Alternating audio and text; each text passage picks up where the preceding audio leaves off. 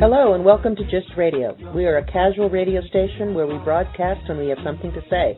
GYST stands for Getting the Shit Together, and we broadcast important interviews and information for artists and creatives of all kinds. For more information on GYST, please log into our website at www.gyst-ink.com, where you will find free resources, software, and publications for artists. You can email and let us know what you would like to hear about at info at gyst-ink.com. Thanks for tuning in.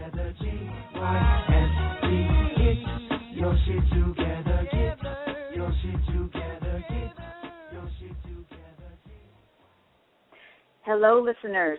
Thank you for tuning in with me, your GYST radio host, Kara Tomei, for what will definitely prove to be a fascinating conversation with my guest, Miranda Wright. Miranda is the founder and co director of the Center for Sustainable Practice in the Arts and the founder, executive director, and a producer with Los Angeles Performance Practice. Both are innovative networks to support artists who produce groundbreaking artwork. The Center for Sustainable Practice in the Arts provides a network of resources to artists and arts organizations designed to enable sustainable practices in art making through environmentalism, economic stability, and strengthened cultural infrastructure. Los Angeles Performance Practice is an infrastructure comprised of a network of independent artists and companies who create theatrical experiences through innovative approaches to collaboration, technology, and social engagement. So there are a lot of strong, intellectual, interesting words in those descriptions. They kind of pair off, pair off each other, and I know that Miranda sees her practice as a combination of all these things. There's so much to talk about, so I'm going to welcome Miranda to the show now. Hi, Miranda. Hi, Kara. Thank you for having me. Oh, you're welcome. I'm very excited and interested to hear all about these two projects. Well, your myriad of projects under the umbrella of these two organizations. So let's just dive right in. Um, in 2008, while you were a grad student at CalArts, uh, I, you have your MFA in producing from the school. Um, Miranda formed the Center for Sustainable Practices in the Arts, which I will now call CSPA from now on, um, with a fellow student, a fellow grad student at CalArts. So I want to just talk about the idea of how the two of you came up with you know the idea of having this network and within that explanation i want to talk about you know what is sustainable practice so go ahead and start talking about how this came about Sure. Well, the CSPA was founded with Ian Garrett, and as you said, we were studying together. Uh, we both have backgrounds in theater and theater production, and through the curriculum at CalArts, we we took a course called um, uh, Sustainable Theater, and we were spending a lot of time thinking about the amount of waste that goes into theatrical production and what ends up in the landfill after maybe a short production run. So we started to, to talk more about what sustainability means in performance and in theater specifically, but then it quickly expanded to all of the arts disciplines. And the more we educated ourselves about sustainability in the arts, um, the more we realized it really went far beyond environmental implications. So, so sustainable development is is defined um, by UNESCO uh, by uh, by including economy the environment and social equity. Um, and more recently, a lot of organizations are adding culture and cultural infrastructure as sort of a fourth pillar of sustainability and sustainable development.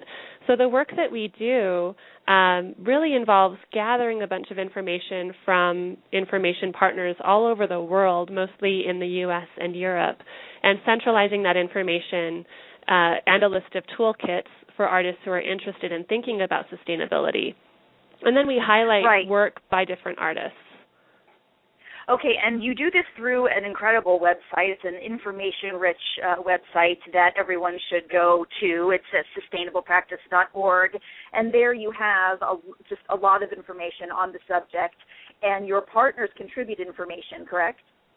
That's right. Yeah, we actually syndicate um, several different blog posts.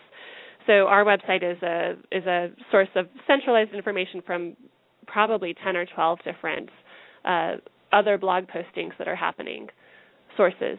Actually, let's back up a little bit though. So you decided to start an informational source for uh, supporting people who do this kind of work? How did you get these global partners? How did you get from there to there? I mean, it looks very well supported and is so solid now. It's you know several years later, but go back a little bit to the the beginnings of just what did you do? Throw up a website and start blogging, and uh, how did it come about? Sure. Well, Ian luckily is very skilled in in building websites and and completing that. So that was really under his domain. And within the first month of deciding to to found the CSPA, we had heard about a conference happening in London. So we both jumped on a plane. I was actually working for a hotel chain at the time, so we were able to get free hotel stays and found some really affordable airfare.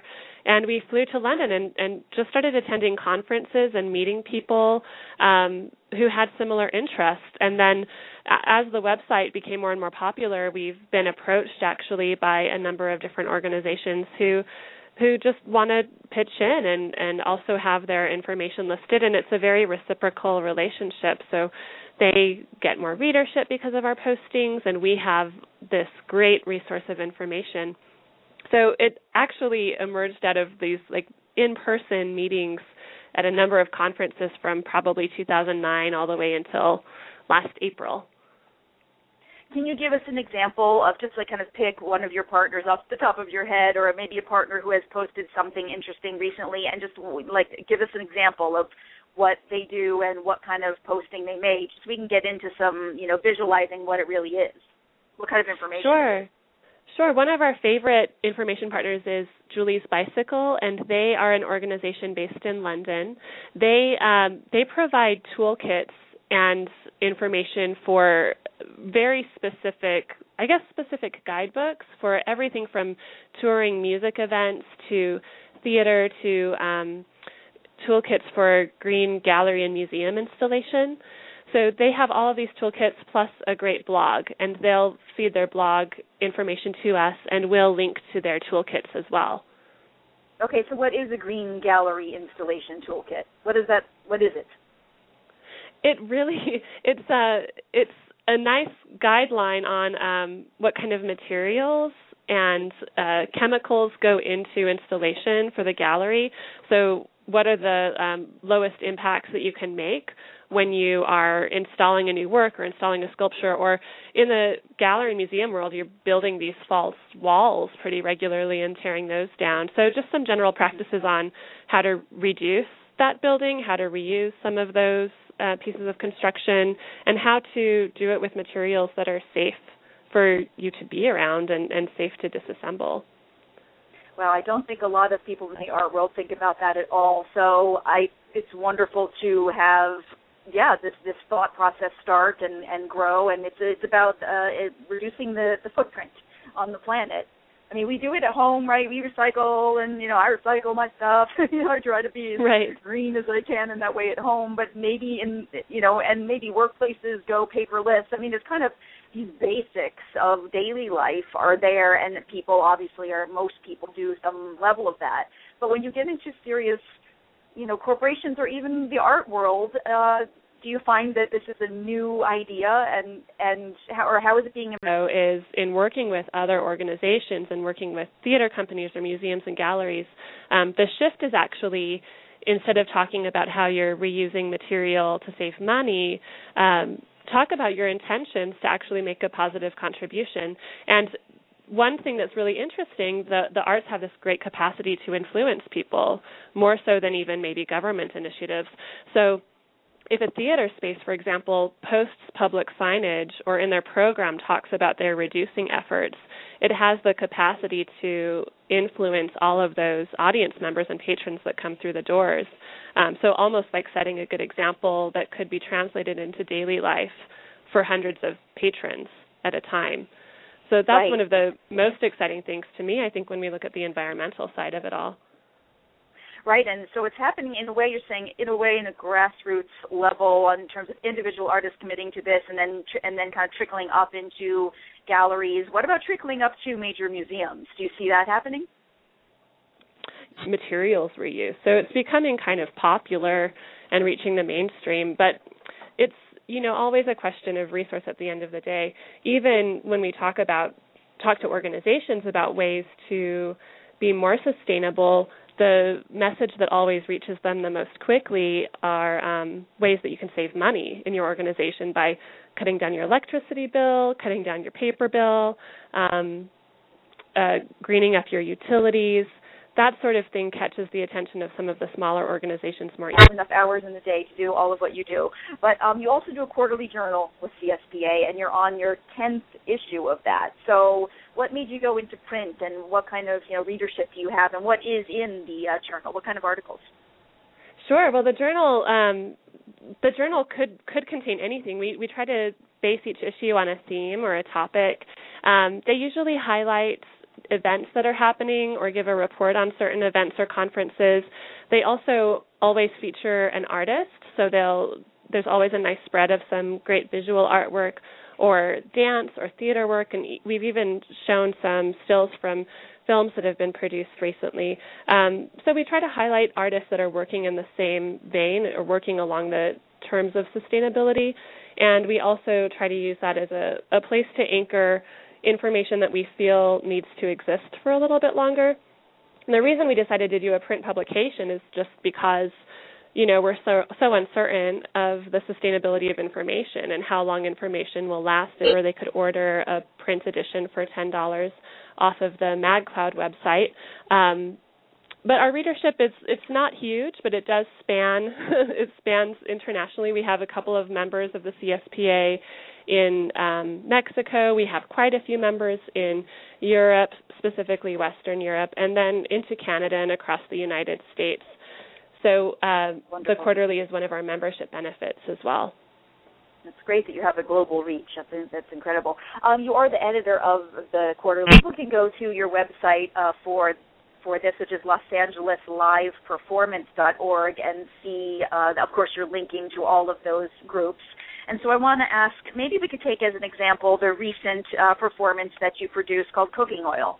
Uh, I was there. I saw the piece. It was really, really wonderful and illuminating and thought-provoking work. It was performed at a warehouse space at Atwater Crossing in Los Angeles, and um, very effective. I was very impressed. And I want to talk a little bit about how that keeps me very actually gratified with this project. So, talk about this project, its impetus, and um, and then its development. Great, sure. Uh, yes, this project was incredibly rewarding for me. It was the outcome of, I think, close to four years of, of really hard work.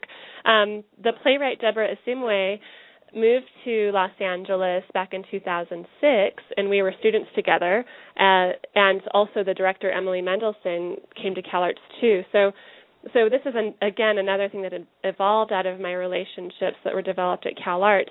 Um, in 2010, after we had all graduated, Emily gave me a call. I had just come off of another international exchange with artists in Cuba, and uh, and Emily was just looking for advice. So we sat down at a coffee shop, the coffee table with, that isn't there anymore, and um, you know met weekly, coming up with with some strong ideas for how to move forward with the the producing work and we were lucky enough to receive funding from the city, uh, uh, the Cultural Exchange International.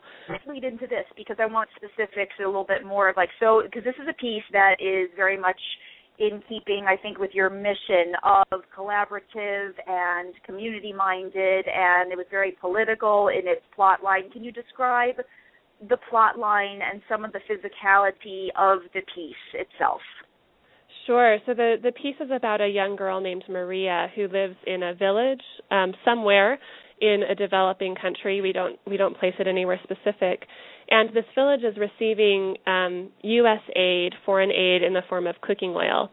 The oil is given to the politician to distribute, but instead of distributing the oil freely, the politician actually sells the oil and hires Maria and her father to assist in selling the oil to the local community. Um, Maria is interested in going to school, but her family doesn't have the money to pay for school fees, so she ends up selling her share of the oil outside of the border and um, pocketing the money. Quite illuminating. Obviously, this is based on facts of the situation in Africa. I mean, why is cooking oil controlled like that? Is it like as for an American brain? I'm sorry, I just can't. I don't. It's hard to get my head around it. You know, why is cooking oil politicized and controlled so that the local people can't have access to it. It's actually yeah, it's actually not a not a specific problem with cooking oil, but more about the corruption in the aid distribution system. Um, oftentimes, donors or donor communities very different from actually attaching a value to it. So when we were in Kampala the first year, there were actually audience members who said, you know, I'd rather I'd rather pay for it. I'd rather pay for what I need than get something that I don't need for free. Um, another common situation that happens might be that the donor community doesn't actually ask what kind of cooking oil is required. So the recipient community might receive an oil that they wouldn't normally cook with.